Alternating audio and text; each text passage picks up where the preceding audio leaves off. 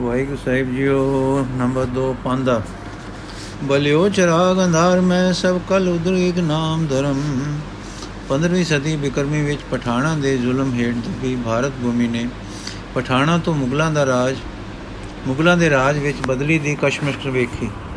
ਆਖੇ, ਆਖਰੀ ਪਠਾਨ ਘਰਾਣੇ ਲੋਧੀ, ਖਾਨਦਾਨ ਦੇ ਸਿਕੰਦਰ ਆਦਿਕ ਪਾਤਸ਼ਾਹਾਂ ਦੇ ਜ਼ੁਲਮ ਤੇ ਉਸ ਦੇ ਅਹਲਕਾਰਾਂ ਦੇ ਜ਼ਬਰ ਗੁਰੂ ਸਾਹਿਬ ਦੇ ਪਦਾਂ ਵਿੱਚ ਕਲਕਾਤੀ ਰਾਜੇ ਕਾ ਸਾਈ ਧਰਮ ਪੰਗ ਕਰ ਉੱਡ ਰਿਹਾ। ਸੰਖੇਪ ਨਾਲ ਅੰਕਿਤ ਦਿਸ ਪੈਂਦੇ ਹਨ। ਮੁਸਲਮਾਨ ਮੁਅਰਖ ਉਹਨਾਂ ਦੇ ਹਾਲਤ, ਦੀਨੀ ਦੇ ਜੋਸ਼ ਦੀ ਖੁਸ਼ੀ ਵਿੱਚ ਬੇਵਸੇ ਲਿਖ ਗਏ ਹਨ, ਜਿਨ੍ਹਾਂ ਨੂੰ ਪੜ੍ਹ ਕੇ ਕਲੇਜਾ ਕੰਬ ਉੱਠਦਾ ਹੈ। ਹਿੰਦੂ ਸੰਤ ਮਹਾਤਮਾ ਉੱਚੇ ਪਰਬਤਾਂ, ਗਹਿਰੇ ਬੰਨਾਂ ਤੇ ਬਾਰਾਂ ਆਦਿਕ ਵਿੱਚ ਰਹਿ ਕੇ ਜਾਂ ਪਸਿੱਤੇ ਪਾਸੇ ਦੂਰ ਦੂਰ ਫਿਰ ਕੇ ਗੁਜ਼ਾਰਦੇ ਸਨ। ਇਸ ਤਰ੍ਹਾਂ ਦੇ ਪਸਿੱਤੇ ਪਾਸਿਆਂ ਵਿੱਚੋਂ ਇੱਕ ਤਲਵੰਡੀ ਨਾਮੇ ਗਿਰਾਂ ਸੀ। ਸੀ ਤਾਂ ਲਾਹੌਰੋਂ 20-25 ਕੋਹ ਦੀ ਵਿੱਤ ਤੇ ਪਰ ਪਾਸਾ ਪਸਿੱਤਾ ਤੇ ਰੜੇ ਜੇ ਬੰਨਾਂ ਦੇ ਵਿਚਾਲੇ ਸੀ। ਇਸ ਬਸਤੀ ਨੂੰ ਪਿੰਡੀ ਭਟੀਆਂ ਦੇ ਰਾਇਬ ਹੋਏ ਨੇ ਵਸਾਇਆ ਸੀ। ਆਪਣੇ ਨਾਮ ਤੇ ਤਲਵੰਡੀ ਰਾਇਬ ਹੋਏ। ਸੀ ਤਾਂ ਇਹ ਕੋਈ ਪੁਰਾਣੇ ਸਮਿਆਂ ਦਾ ਗਿਰਾ, ਪਰ ਭੋਏ ਨੇ ਇਸ ਨੂੰ ਨਵੇਂ ਸਿਰੇ ਵਸਾਇਆ ਸੀ ਤੇ ਆਪਣੇ ਤਪੇ ਦੇ ਰਾਜਧਾਨੀ ਥਾਪਿਆ ਸੀ। ਭੱਟੀ ਅਸਲ ਵਿੱਚ ਭੱਟ ਪਦ ਤੋਂ ਹੈ। ਭੱਟ ਅਸਲ ਵਿੱਚ ਉਹੀ ਜਾਪਦੇ ਹਨ ਜਿਨ੍ਹਾਂ ਨੂੰ ਰਾਏ ਕਹਿੰਦੇ ਹਨ। ਇਹ ਕਵੀ ਤੇ ਕੀਰਤਨੀਏ ਲੋਕ ਹਿੰਦੂ ਸਮੇਂ ਵਿੱਚ ਹੋਏ ਹਨ। ਕਸ਼ਮੀਰ ਦੇ ਭੱਟ ਤੇ ਇਹ ਭੱਟ ਇੱਕੋ ਗੱਲ ਸਹੀ ਦਿੰਦੀ ਹੈ।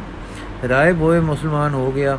ਇਸ ਨੂੰ ਸਰਕਪੁਰ ਦੇ ਪਰਗਣੇ ਵਿੱਚ 10 ਕੁ ਪਿੰਡ ਜਗੀਰ ਮਿਲੇ, ਜਿਸ ਦੇ ਵਿੱਚ ਇਸ ਨੇ ਤਲਵੰਡੀ ਨਵੇਂ ਸਿਰੇ ਵਸਾ ਕੇ ਆਪਣਾ ਵਸੇਬਾ ਬਣਾਇਆ।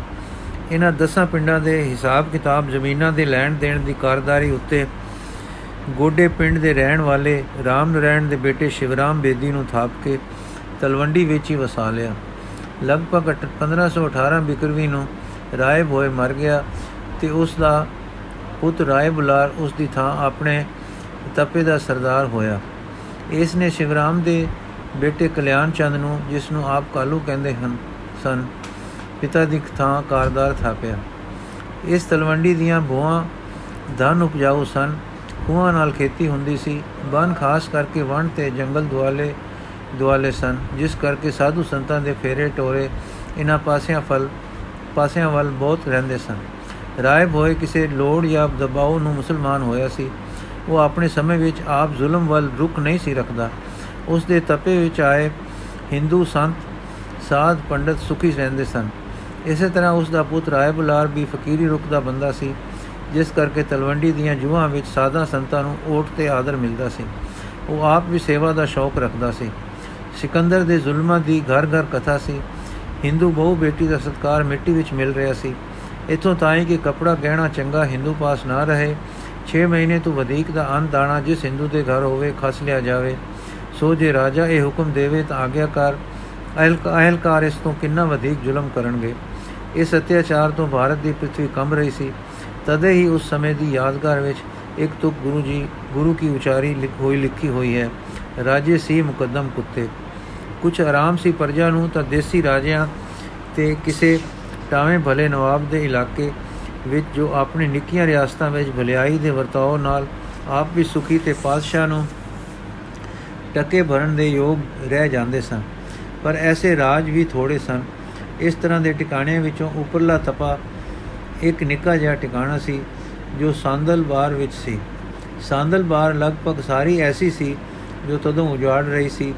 ਜਗ੍ਹਾ ਜਗ੍ਹਾ ਵਸਦੀ ਸੀ। ਇਸ ਧਰਤੀ ਨੇ ਧਰਾ ਭਾਰ ਹਰਨ ਵਾਲੇ ਦਾਤੇ ਦੇ ਅਵਤਾਰ ਦਾ ਫਖਰ ਪ੍ਰਾਪਤ ਕੀਤਾ। ਸ੍ਰੀ ਗੁਰੂ ਨਾਨਕ ਦੇਵ ਜੀ ਇੱਥੇ ਅਵਤਾਰ ਧਾਰੀ ਹੋਏ। ਉੱਪਰ ਕਈ ਗੱਲ ਦੇ ਬਗਰੋਂ ਤ੍ਰੈ ਪੰਡਤ ਘਰਾਂ ਨੂੰ ਗਏ। ਅਗਲੇ ਦਿਨ ਪਾਂਦਾ ਆਪਣੇ ਬਾਲਕੇ ਨੂੰ ਗੋ ਕਰ ਤੱਕਣ ਲੱਗਾ। ਅੱਜ ਬਾਲਕਾ ਆਉਂਦੇ ਸਾਰ ਪੱਟੀ ਲੈ ਕੇ ਅਲੱਗ ਜਾ ਬੈਠਾ।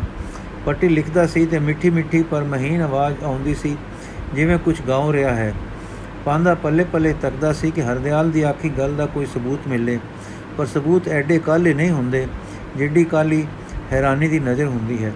ਇੱਕ ਦਿਨ ਪਾਂਦਾ ਉਡੀਕਦਾ ਰਿਹਾ ਕਿ ਨਾਨਕ ਅੱਜ ਪੱਟੀ ਲੈ ਕੇ ਆਵੇਗਾ ਤੇ ਨਵੇਂ ਕੋਠੇ ਪਾ ਕੇ ਦੇਵਾਂਗਾ ਪਰ ਨਾਨਕ ਛੁੱਟੀ ਵੇਲੇ ਤੱਕ ਕੋਈ ਨਾ ਆਇਆ, ਤਦ ਪਾਂਦੇ ਨੇ ਆਵਾਜ਼ ਦਿੱਤੀ, ਨਾਨਕ, ਤੂੰ ਅੱਜ ਪੱਟੀ ਨਹੀਂ ਦਿਖਾਈ।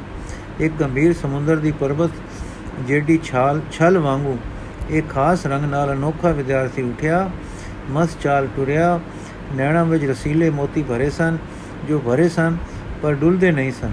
ਕਿਸੇ ਅਜੀਬ ਮਿੱਠੇ ਆਲਸ ਵਿੱਚ ਸਰੀਰ ਸੀ ਆ ਪਾਂਦੇ ਦੇ ਹੱਥ ਇੱਕ ਪੱਟੀ ਦਿੱਤੀ, ਦੋ ਪੱਟੀਆਂ ਆਪਣੇ ਹੱਥ ਵਿੱਚ ਰੱਖੀਆਂ।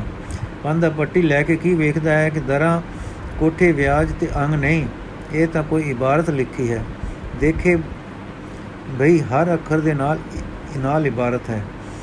ਪਰ ਇਸ ਵਿੱਚ ਲਿਖਿਆ ਕੀ ਹੈ, ਜੋ ਨਾਨਕ ਪੜਿਆ ਸੀ, ਨਹੀਂ, ਉਹ ਤਾਂ ਕੁਝ ਹੋਰ ਹੈ।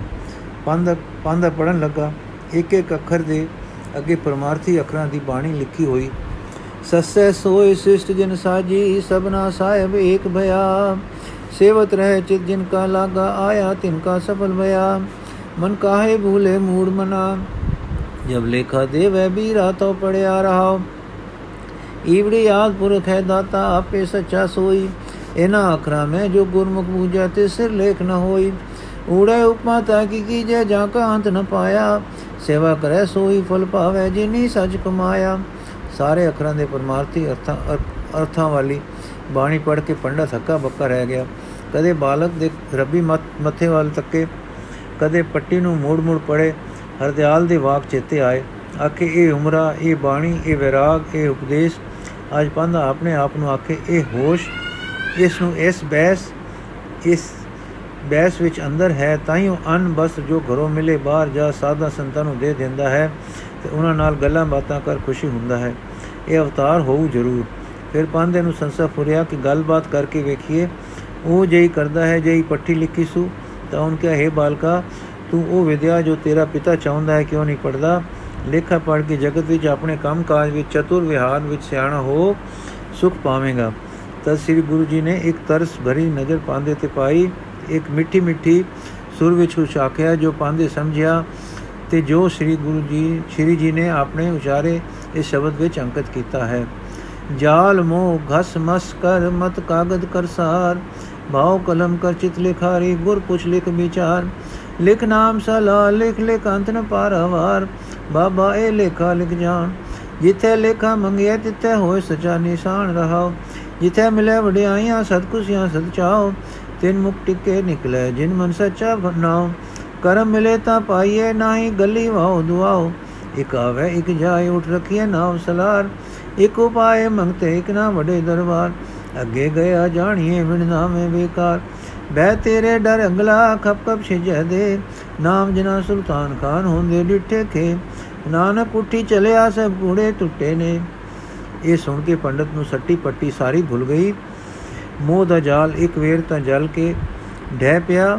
ਦੁਨੀਆ ਦੀ ਨਾਪਾਇਦਾਰੀ ਬੰਧਨਾਂ ਦੇ ਕਲੇਸ਼ ਕੁਝ ਜੀਵਨ, ਬੰਦਗੀ ਤੇ ਅੱਗੋਂ ਦੇ ਸੁੱਖਾਂ ਦਾ ਨਕਸ਼ਾ ਦਿਲ ਤੇ ਫਿਰ ਗਿਆ। ਹਰਦਿਆਲ ਦੇ ਅਨੁਮਾਨ ਸੱਚੇ ਦਿਸ ਪਏ।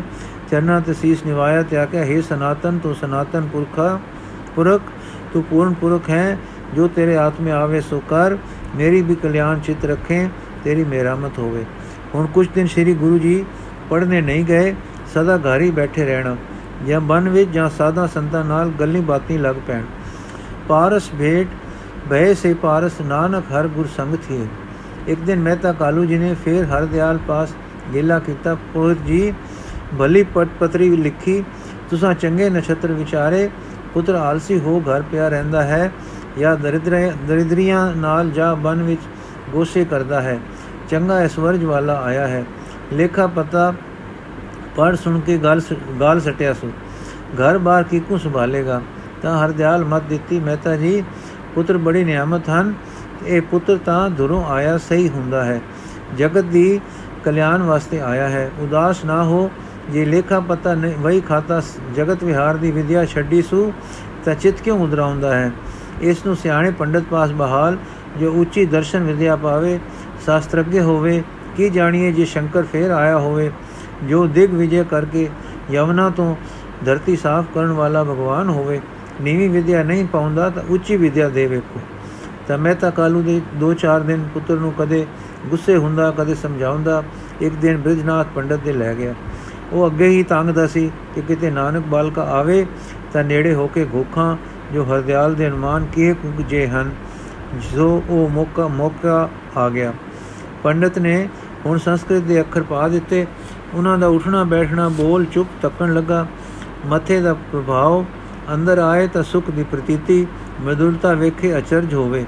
ਕਦੇ ਪਰਛਾਵੇਂ ਤੱਕੇ, ਕਦੇ ਸਿਰ ਦੁਆਲੇ ਚਾਨਣ ਲਈ ਨੈਣ ਜਮਾਵੇ। ਸੰਥਿਆ ਦੇਵੇ ਪਰ ਹੈਰਾਨ ਹੋਵੇ ਕਿ ਜੋ ਪੜਾਵੇ ਫਿਰ ਉਹ ਫਿਰ ਉਹ ਬਿਨ ਦੇਰ ਉਹਨਾਂ ਨੂੰ ਆ ਜਾਵੇ। ਇੱਕ ਦਿਨ ਗੁਰੂ ਜੀ ਇੱਕ ਕਾਗਜ਼ ਕਈ ਬਾਲਕਾਂ ਵਿੱਚ ਖੜੇ ਸਨ ਕਿ ਮੈਂ ਤੇ ਆਪ ਪੁੱਛਿਆ, ਬੇਟਾ ਜੀਓ, ਇਹ ਕੀ ਲਈ ਫਿਰਦੇ ਹੋ? ਆਪਨੇ ਦੱਸਿਆ ਸਬਦ ਸ਼ਲੋਕੀ ਗੀਤਾ ਹੈ। ਮੈਂ ਤੇ ਨੇ ਪੁੱਛਿਆ, ਵਾਚ ਲੈਂਦੇ ਹੋ ਤੇ ਅਰਥ ਵੀ ਕਰ ਲੈਂਦੇ ਹੋ? ਆਖਣ ਲੱਗੇ, ਹਾਂ। ਅਚਰ ਹੋ ਕੇ ਮਹਿਤਾ ਜੀ ਬਾਲਕ ਨੂੰ ਲਾਲ ਲੈ ਕੇ ਪੰਡਤ ਦੇ ਚਲੇ ਗਏ। ਆਖਣ ਲੱਗੇ, ਲਾਲ, ਇਹ ਪਤ, ਇਹ ਪਤਰਾ ਲਈ ਫਿਰਦਾ ਸੀ। ਆਖਦਾ ਹੈ, ਇਹ ਸਬਦ ਸ਼ਲੋਕੀ ਗੀਤਾ ਹੈ ਤੇ ਅਰਥ ਵੀ ਕਰਦੇ ਜਾਣ, ਕਰਦੇ ਜਾਣਦਾ ਹੈ। ਤੁਸੀਂ ਸੁਣੋ ਤੇ ਦੱਸੋ ਕਿ ਐਡੀ ਛੇਤੀ ਇਹ ਐਨੀ ਵਿਦਿਆ ਕਿੱਥੋਂ ਪਾ ਗਿਆ? ਤੁਸੀਂ ਕਿਰਪਾ ਕੀਤੀ ਕਿ ਇਸ ਦੀ ਮੁਤ ਮਤ ਉਜਲ ਹੈ। ਤਾਂ ਅਚਰਜ ਹੋ ਕੇ ਪੰਡਤ ਸੁਣਨ ਲੱਗਾ, ਜਗਤ ਦੇ ਉਸਤਾਦ ਸਿਸ ਨੇ ਇੱਕ ਗੰਭੀਰ ਰੰਗ ਵਿੱਚ ਖਿੜੇ ਨੈਣ ਅਧ ਖੁੱਲੇ ਤੇ ਮਸਤ ਕਰਕੇ ਪਤਰਾ ਪੜ ਦਿੱਤਾ ਤੇ ਅਰਥ ਕਰ ਦਿੱਤੇ। ਪੰਡਿਤ ਟੱਕ ਬੰਨੀ ਚਿਹਰੇ ਵੱਲ ਦੇਖ ਰਿਹਾ ਸੀ। ਨੂਰ ਦੀ ਪ੍ਰਭਾ ਸੀ ਸੁਦਾਲੇ ਮੰਡਲਾ ਰਹੀ ਸੀ। ਮਧੁਰਤਾ ਬਚਨਾ ਵਿੱਚ ਵਸ ਰਹੀ ਸੀ। ਕੰਨਾਂ ਤੇ ਅੱਖਾਂ ਨਾਲ ਪੰਡਿਤ ਪੀ ਰਿਹਾ ਸੀ। ਅਚਰਜ ਸੀ, ਵਿਸਮਾਦ ਸੀ। ਪਾਠ ਅਰਥ ਮੁੱਕ ਗਿਆ ਤੇ ਫਿਰ ਮਿੱਠੇ ਮਿੱਠੇ ਲਬਾਂ ਚੋਂ ਆਵਾਜ਼ ਆਈ, ਪਰ ਪੰਡਿਤ ਜੀ, ਕਲਿਆਣ ਕੀਰਤਨ ਵਿੱਚ ਹੈ। ਪੰਡਿਤ ਦੇ ਅਚਰਜ ਵਿੱਚ ਪਥਰਾਏ ਨੈਣ ਤੱਕਦੇ ਰਹਿ ਗਏ। ਮਾਨੋ ਬੁੱਤ ਹੋ ਗਿਆ। ਦੇਰ ਬਾਅਦ ਇੱਕ ਸੁਖਦਾਈ ਲੰਮਾ ਸ਼ਾ ਆਇਆ। ਨੈਣ ਜਮਕੇ ਤੇ ਮਿੱਟੇ, ਹੱਥ ਜੁੜੇ, ਚਰਨਾਂ ਤੇ ਡਹਿ ਪਿਆ। ਇਹ ਆਦ ਤੂੰ, ਅਨਾਦ ਤੂੰ, ਰਖਸ਼ ਰਖਸ਼ ਦਾਸ ਨੂੰ। ਪਰ ਰੱਬੀ ਵਾਲਕਾ ਇਸ ਤੋਂ ਪਹਿਲੇ ਬਿਜਲੀ ਦੇ ਲਿਸ਼ਕਾਰੇ ਵਾਂਗੂ ਨਿਕਲ ਗਿਆ ਸੀ। ਜਾਂ ਮਹਿਤਾ ਜੀ ਘਰ ਆਏ ਤਾਂ ਆਪ ਅੱਗੇ ਬਾਲਕਾਂ ਨਾਲ ਖੇਲ ਰਹੇ ਸਨ, ਨਸ ਰਹੇ ਸਨ, ਹੱਸ ਰਹੇ ਸਨ, ਰਸ ਰਹੇ ਸਨ ਰੁਕ ਤੇ ਚੜ ਚਿਤ ਚੜ ਉਤਰ ਰਹੇ ਸਨ, ਛਾਲਾ ਮਾਰ ਰਹੇ ਸਨ। ਇੱਕ ਛੁੱਟ ਕਰਕੇ ਬਾਹਰ ਦੌੜੇ ਤਾਂ ਸਾਰੇ ਬੱਚੇ ਮਗਰ ਦੌੜੇ। ਜਿੱਧਰ ਜਾਂਦੇ ਤੇ ਜੋ ਕਰਦੇ ਸਨ, ਬਾਕੀ ਬਾਲਕੇ ਮਗਰ ਲੱਗਦੇ ਸਨ। ਸ਼ਾਮਾਂ ਹੋ ਗਈਆਂ ਸ਼੍ਰੀ ਜੀ ਦੌੜ ਕੇ ਘਰ ਆ ਗਏ। ਮਗਰੇ ਬਾਲਕੇ ਬਾਲਕ ਵਿਹੜੇ ਵਿੱਚ ਆ ਗਏ। ਆਪਨੇ ਪੰਗਤ ਲਾ ਦਿੱਤੀ। ਮਾਤਾ ਦਾ ਪੱਕਾ ਤੇ ਪਕਰਿਆ ਅਨ। ਪਾਣੀ ਸਭ ਖੁਲਾ ਦਿੱਤਾ ਤੇ ਰਜਾ ਕੇ ਸਭ ਉਹ ਘਰੀ ਘਰੀ ਟੋਰ ਦਿੱਤੇ ਘਰੇ ਘਰੋ ਘਰੀ ਟੋਰ ਦਿੱਤੇ। ਕੁਝ ਦਿਨ ਹੋਰ ਪੰਡਤ ਤੇ ਮੌਜ ਨਾਲ ਜਾਂਦੇ ਰਹੇ। ਉਹਨਾਂ ਦੇ ਕੋਤਕ ਵੇਖ ਵੇਖ ਕੇ ਬਚਨ ਸੁਣ ਸੁਣ ਅਤ ਪੰਡਤ ਨੂੰ ਸੁਣ ਸੁਣ ਅੰਤ ਪੰਡਤ ਨੂੰ ਸ਼ਰਧਾ ਹੋ ਆਈ।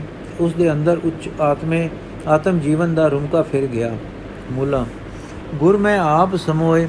ਸ਼ਬਦ ਵਰਤਾਇਆ ਮਾਤਾ ਪਿਤਾ ਦੇਵੀ ਬਾਲਕ ਉਤੇ ਦੋ ਰੰਗ ਲੰਘਦੇ, ਦੇਖਦੇ, ਪ੍ਰਸੰਨ ਤੇ ਉਦਾਸ ਹੁੰਦੇ ਸਨ। ਜਦ ਦੇਖਦੇ ਸਨ, ਖੇਲਦੇ, ਹੱਸਦੇ ਪੜਦੇ ਤਾਂ ਖੁਸ਼ ਹੁੰਦੇ ਸਨ।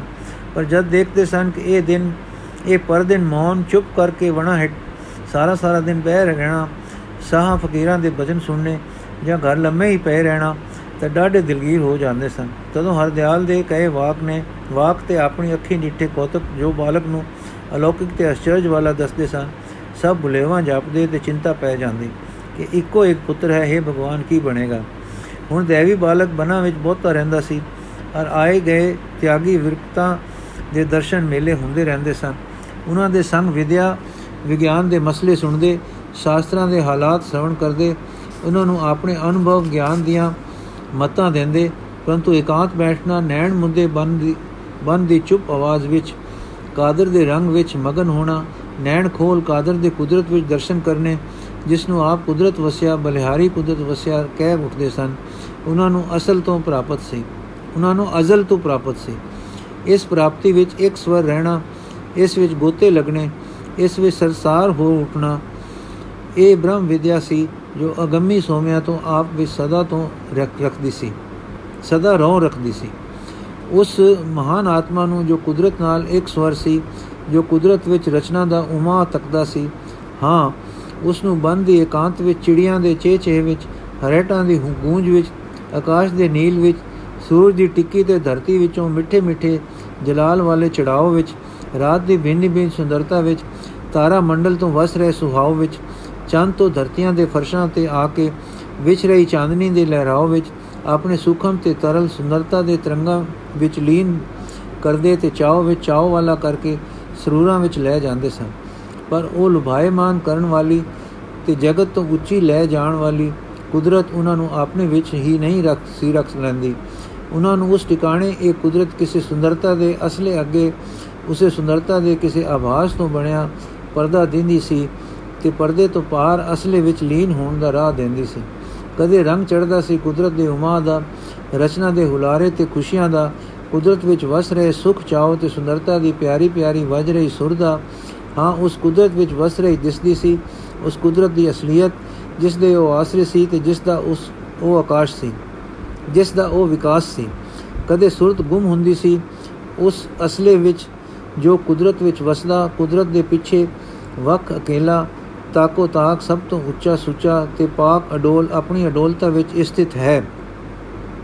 ਹਾਂ, ਇਸ ਅਸਲੇ ਵਿੱਚ ਜੋ ਕਾਰਨ ਹੈ ਕੁਦਰਤ ਦਾ, ਜੋ ਕਾਦਰ ਹੈ ਸਾਰੀ ਕੁਦਰਤ ਉੱਤੇ, ਅਲਖ, ਅਗਮ, ਅਰੂਪ, ਰੂਪ ਵਿੱਚ ਜੋ ਨੌਜਵਾਨ ਰੱਬੀ ਬਾਲਕਾ ਸਦਾ ਵਸਦਾ ਸੀ, ਤਾਰੀਆਂ ਲਾਉਂਦਾ ਤੇ ਗੋਤੇ ਮਾਰਦਾ ਸੀ, ਇਹ ਸਦਾ ਸਾਖੀ ਦੀ ਵਿਦਿਆ, ਫਾਈਲੀ ਵਿਦਿਆ, ਦੁਰਦੀ ਸੀ। ਕੌਣ ਮੁੱਲਾ ਪੰਡਿਤ ਭੁੱਲ ਭੁੱਲ ਤੇ ਮੰਡਲ ਵਾਲਾ, ਕੌਣ ਸਾਧ ਸਪੀ ਤਪਾਂ ਵਿੱਚ ਫਸਿਆ ਇਹ ਵਿਦਿਆ ਤੇ ਦੇ ਸਕਦਾ ਸੀ, ਉਸ ਅਨੁਭਵੀ ਦਾਤੇ ਨੂੰ। ਪੰਡਿਤ ਪਾਂਦਾ ਪ੍ਰੋਹਿਤ ਕੀ ਜਾਣਦੇ ਸਨ ਕਿ ਨਾਨਕ ਦਾ ਦਿਲ ਕਿੱਥੇ ਜਾ ਟਕਰਾਉਂਦਾ ਹੈ? ਕਿਸ ਛੂ ਨਾਲ ਛੂ ਕੇ ਉਹ ਸਭ ਤੋਂ ਅਛੋ ਸਾਈਂ ਦੀ ਨਿਰੰਤਰ ਛੂ ਨਾਲ ਛੋਇਆ? ਕਦੇ-ਕਦੇ ਉਸ ਛੂ ਵਿੱਚੋਂ ਸਰੀਰ ਦੇ ਮਨ ਨੂੰ ਵੀ ਨਹੀਂ ਉੱਠਣ ਦਿੰਦਾ।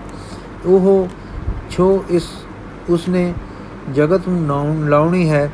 ਇਸੇ ਛੋ ਦੇ ਦੇਣ ਨਾਲ, ਦੇਣ ਲਈ ਉਹ ਆਇਆ ਸੀ। ਹਾਂ, ਉਹ ਤਰੇ ਕੋਤਕ ਵਕ-ਵਕ ਕੇ ਮੰਨੇ ਗਏ ਸਨ ਕਿ ਪੂਰਨ ਪੁਰਖ ਹੈ, ਪਰ ਅੰਤਰਗਤੀਆਂ ਨੂੰ ਕੌਣ ਜਾਣਦਾ ਸੀ? ਮਾਤਾ ਪਿਤਾ ਵੀ ਵੇਖਦੇ ਸਨ ਕਿ ਉਸ ਦਾ ਸੁਭਾਅ, ਰੂਪ, ਰੰਗ ਕਮ ਕਰਨੀਆਂ ਅਨੋਖੇ ਹਨ, ਪਰ ਅੰਤਰਗਤੀ ਨਾ ਸਮਝ ਸਕਣ ਕਰਕੇ ਉਹ ਭੁੱਲ ਵਿੱਚ ਪੈਂਦੇ ਸਨ ਕਿ ਖਬਰੇ ਕੀ ਹੈ। ਜੇ ਸੱਚਮੁੱਚ ਚੰਗਾ ਹੈ ਤਾਂ ਘਰ ਲੁਟਾਉਣਾ, ਆਲਸ ਵਿੱਚ ਸਾਂ ਰਹਿਣਾ, ਬਨਾਂ ਵਿੱਚ ਦਲਿੱਦਰ ਪਾ ਬੈਠਣਾ, ਬੈਠ ਰਹਿਣਾ, ਖੇਲਣ ਲੱਗਣਾ ਤਾਂ ਖੇਲਦੇ ਹੀ ਜਾਣਾ, ਇਹ ਲੱਛਣ ਕੀ ਹਨ? ਸੁਦਾ ਦੇ ਹਨ ਕਿ ਵਡਿਆਈ ਦੇ। ਇਸੇ ਨੂੰ ਸਿਆਣੇ ਮਾਇਆ ਕਹਿੰਦੇ ਹਨ। ਮਹਿਤਾ ਜੀ ਹੁਣ ਵੇਖ ਰਹੇ ਸਨ ਕਿ ਪੁੱਤਰ ਬਨ ਨਾਲ ਤੇ ਬਨਵਾਸੀਆਂ ਨਾਲ ਬਹੁਤ ਪਿਆਰ ਵਿੱਚ ਰਹਿੰਦਾ ਹੈ, ਪਰ ਨਹੀਂ ਸਨ ਜਾਣਦੇ ਕਿ ਉਹ ਉਹਨਾਂ ਬਨਵਾਸੀਆਂ ਨਾਲ ਬੈਠਦੇ ਸਨ ਜੋ ਉਸ ਧੁਨ ਵਿੱਚ, ਜੋ ਬਾਲਕ ਦੀ ਧਨ ਨਿਰੰਕਾਰ ਦੀ ਆਪ ਲਾਉਂਦੇ ਸਨ, ਉਹਨਾਂ ਨਾਲ ਸ਼ਾਮਲ ਹੋ ਜਾਂਦੇ ਸਨ ਜਾਂ ਗੁਰੂ ਨਾਨਕ ਜੀ ਬਹਿ ਜਾਣ ਤਾਂ ਉਹ ਧਨ ਨਿਰੰਕਾਰ ਦਾ ਕੀਰਤਨ ਸੁਣਾ ਸਕਣ। ਪਰ ਇਹਨਾਂ ਗੱਲਾਂ ਤੋਂ ਮਹਿਤੇ ਦਾ ਦਿਲ ਉਦਾਸ ਰਹਿੰਦਾ ਸੀ ਤੇ ਉਹ ਉਸ ਦੇ ਆਪਣੇ ਕੰਮਾਂ ਕਾਜਾਂ ਵਿੱਚ ਵੀ ਹਰਜ ਹੁੰਦਾ ਸੀ ਜਾਂ ਉਹਨਾਂ ਦੇ ਮਾਲਕ ਰਾਏ ਬੁਲਾਰ ਨੂੰ ਜਾਂ ਉਹਨਾਂ ਦੇ ਮਾਲਕ ਰਾਏ ਬੁਲਾਰ ਨੂੰ ਸੂ ਲੱਗੀ ਉਸਨੇ ਮਹਿਤੇ ਨਾਲ ਹਮਦਰਦੀ ਕੀਤੀ ਆਖਣ ਲੱਗਾ ਮਹਿਤਾ ਤੂੰ ਪੁੱਤ ਨੂੰ ਫਾਰਸੀ ਪੜਾ ਜੇ ਤੇਰਾ ਪੁੱਤ ਪੜ ਪੜ ਗਿਆ ਫਾਰਸੀ ਤਾਂ ਤੂੰ ਆਪਣਾ ਕੰਮ ਕਾਜ ਵੀ ਸਿਖਾ ਦੇਵੇਂ ਫਿਰ ਦਫ਼ਤਰ ਦਾ ਕੰਮ ਉਸ ਦੇ سپرد ਕਰ ਦੇਵਾਂਗੇ ਪੁੱਤ ਤੇਰਾ ਭਲਾ ਹੈ ਦੇਖੋ ਜੇ ਲੇਖਾ ਪਤਾ ਸੰਸਕ੍ਰਿਤ ਨਹੀਂ ਸੁ ਚੰਗਾ ਲੱਗਾ ਤਾਂ ਕੀ ਜਾਣੀਏ ਫਾਰਸੀ ਵਿੱਚ ਦਿਲ ਲੱਗ ਜਾਵੇ ਸੋ ਇਹ ਸੁਣ ਕੇ ਮਹਿਤੇ ਦਾ ਜੀ ਹੁਣ ਫਾਰਸੀ ਪੜਾਉਣ ਤੇ ਕਰ ਆਇਆ। ਕੀ ਦੇਵੀ ਜੋਤ ਦਾ ਜੀ ਨਹੀਂ ਸੀ ਕਰਦਾ ਕਿ ਮਾਤਾ ਪਿਤਾ ਜੋ ਕਹਿਣ ਸੋ ਕਰੇ? ਨਹੀਂ, ਜੋ ਉਹ ਕਹਿੰਦੇ ਉਹ ਸਾਵਧਾਨ ਹੋ ਕੇ ਲੱਗ ਪੈਂਦੇ। ਪਰ ਉਹ ਕੁਦਰਤ ਦੇ ਕਾਦਰ ਨਾਲ ਸੁੱਤੇ ਹੀ ਇੱਕ ਸਵਰ ਸੀ, ਇੱਕ ਸਵਰ ਸਨ। ਕੁਦਰਤ ਦੀ ਸੁੰਦਰਤਾ ਤੇ ਰਚਨਾ ਦੇ ਉਮਾ ਦੀ ਸਦ ਨਾਲ ਬੇਵਸੀ ਖਿੱਚ ਪੈਂਦੀ। ਜੇ ਇੱਥੇ ਹੀ ਬਸ ਹੁੰਦੀ ਤਾਂ ਹੋਰ ਗੱਲ ਸੀ। ਉਹ ਤਾਂ ਕੁਦਰਤ ਵਸਿਆ ਵਾਲੇ ਸੁੰਦਰ ਦੀ ਅਰੂਪ ਸੁੰਦਰਤਾ ਵਿੱਚ ਮਗਨ ਹੋ ਜਾਂਦੇ, ਬੇਵਸੇ ਮਗਨ ਹੋ ਜਾਂਦੇ। ਬੇਵਸੇ ਹਾਂ। ਜੇ ਵਸ ਵਿੱਚ ਹੁੰਦਾ ਕਿ ਮਗਨ ਨਾ ਹੋਣ ਤਾਂ ਨਾਨਕ ਅਰਸੀ ਸੁਲਤਾਨ ਜੀ ਇੱਕ ਵਿਦਵਾਨ ਜਾਂ ਇੱਕ ਗੁਣੀ ਹੁੰਦੇ। ਪਰ ਉਹ ਰੱਬੀ ਛੂ ਵਿੱਚ ਨਿਰੰਤਰ ਰਹਿਣ ਵਾਲੇ, ਰੱਬੀ ਰੋਹ ਨਾਲ ਸਦਾ ਸਰਸਾਰ ਚਸ਼ਮੇ, ਆਪਣੀ ਉਸ ਰੱਬੀ ਛੂ ਨਾਲ ਜਗਤ ਨੂੰ ਜਿਉਂਦਾ ਕਰਨ ਵਾਲੇ ਅਗਮ ਨਾਲ ਇੱਕ ਸਵਰ ਸਨ। ਉਹ ਕਿਵੇਂ ਹੋ ਸਕਦਾ ਸੀ ਕਿ ਇਲਾਹੀ ਜਲਵੇ ਕੁਦਰਤ ਦੇ ਜਦੋਂ ਕਾਦਰ ਦਾ ਪ੍ਰਤੱਖ ਚਮਤਕਾਰ ਮਾਰਦੇ ਤਾਂ ਉਹ ਉਸ ਵਿੱਚ ਮਗਨ ਨਾ ਹੋ ਜਾਂਦੇ? ਸਦਾ ਉਸ ਘਰ ਵਿੱਚ ਨਾ ਨਿਵਾਸ ਰੱਖਦੇ, ਜੋ ਘਰ ਕੇ ਸੋ ਦਰ ਕਿਹਾ, ਸੋ ਘਰ ਕਿਹਾ, ਜਿਤ ਬੇ ਸਰਬ ਸਮਾਲੇ ਦੱਸਿਆ ਹੈ ਨੇ। ਕੁਝ ਦਿਨਾਂ ਉਹਨਾਂ ਨੂੰ ਫਿਰ ਚੈੱਕ ਕੇ ਵੇਖ ਕੇ ਇੱਕ ਦਿਨ ਪਿਤਾ ਜੀ ਨੇ ਉਹਨਾਂ ਨੂੰ ਫਾਰਸੀ ਦੇ ਉਸਤਾਦ ਪਾਸ ਲੈ ਗਏ। ਅੱਗੇ ਵਾਂਗ ਉਹ ਮਕਤਬ ਵਿੱਚ ਵੀ ਪੜਨ ਗਏ ਸਨ। ਪੜਨ ਪੜਨ ਲੱਗ ਗਏ। ਮੁੱਲਾ ਅਚਰਜ ਹੋ ਗਿਆ ਕਿ ਕਿਤਨੀ ਛੇਤੀ ਪੜ ਗਏ।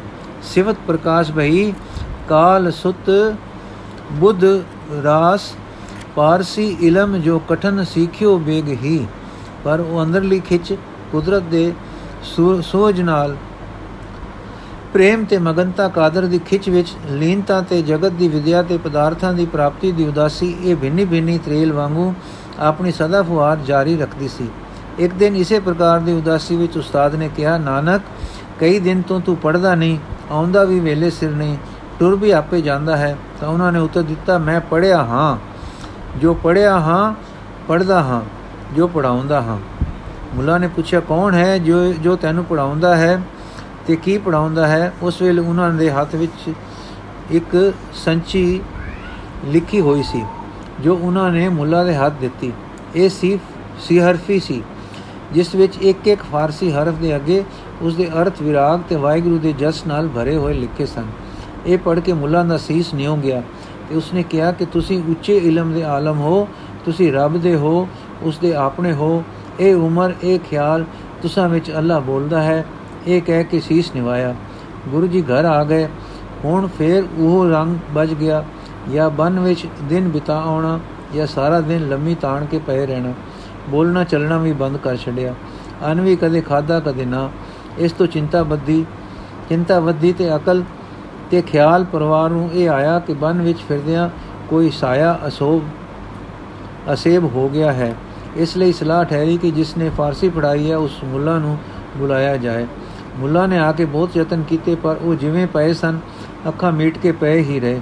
ਜਦ ਮੁੱਲਾ ਹਾਰ ਗਿਆ, ਉਸਨੇ ਹੌਲੇ ਜੇ ਕਿਹਾ, ਨਾਨਕ, ਜੇ ਸਾਈਂ ਦਾ ਤੂੰ ਪਿਆਰਾ ਹੈ ਉਸ ਦੇ ਸਦਕੇ ਇੱਕ ਵੇਰੀ ਤਾਂ ਉੱਠ ਬੈਠ। ਆਪਣੇ ਪਿਆਰੇ ਦਾ ਵਾਸਤਾ ਸੁਣਦੇ ਸਾਰ ਆਪ ਉੱਠ ਬੈਠੇ। ਚਾਦਰ ਵਿੱਚ ਲੁਕਿਆ ਮੂੰਹ, ਜੋ ਉਦਾਸੀ ਦਾ ਬੱਦਲ ਨਿਕਲਣਾ ਚਾਹੀਦਾ ਸੀ, ਪੁੰਨਿਆਂ ਦਾ ਚੰਦ ਚਮਕਾਰ ਮਾਰਦਾ ਦਿਸਿਆ। ਅੱਖਾਂ ਵਿੱਚ ਲਾਲ ਡੋਰੇ ਅੰਗੂਰਾਂ ਵਾਂਗੂ ਵਕ-ਵਕ ਕਰ ਰਹੇ ਸਨ ਤੇ ਇੱਕ ਪਿਆਰ ਭਰੀ ਅਰਦਾਸ ਉਹਨਾਂ ਵਿੱਚੋਂ ਚੋ ਚੋ ਪੈ ਰਹੀ ਸੀ। ਇੱਕ ਸਹਿਨਤ ਜਿਹੜੇ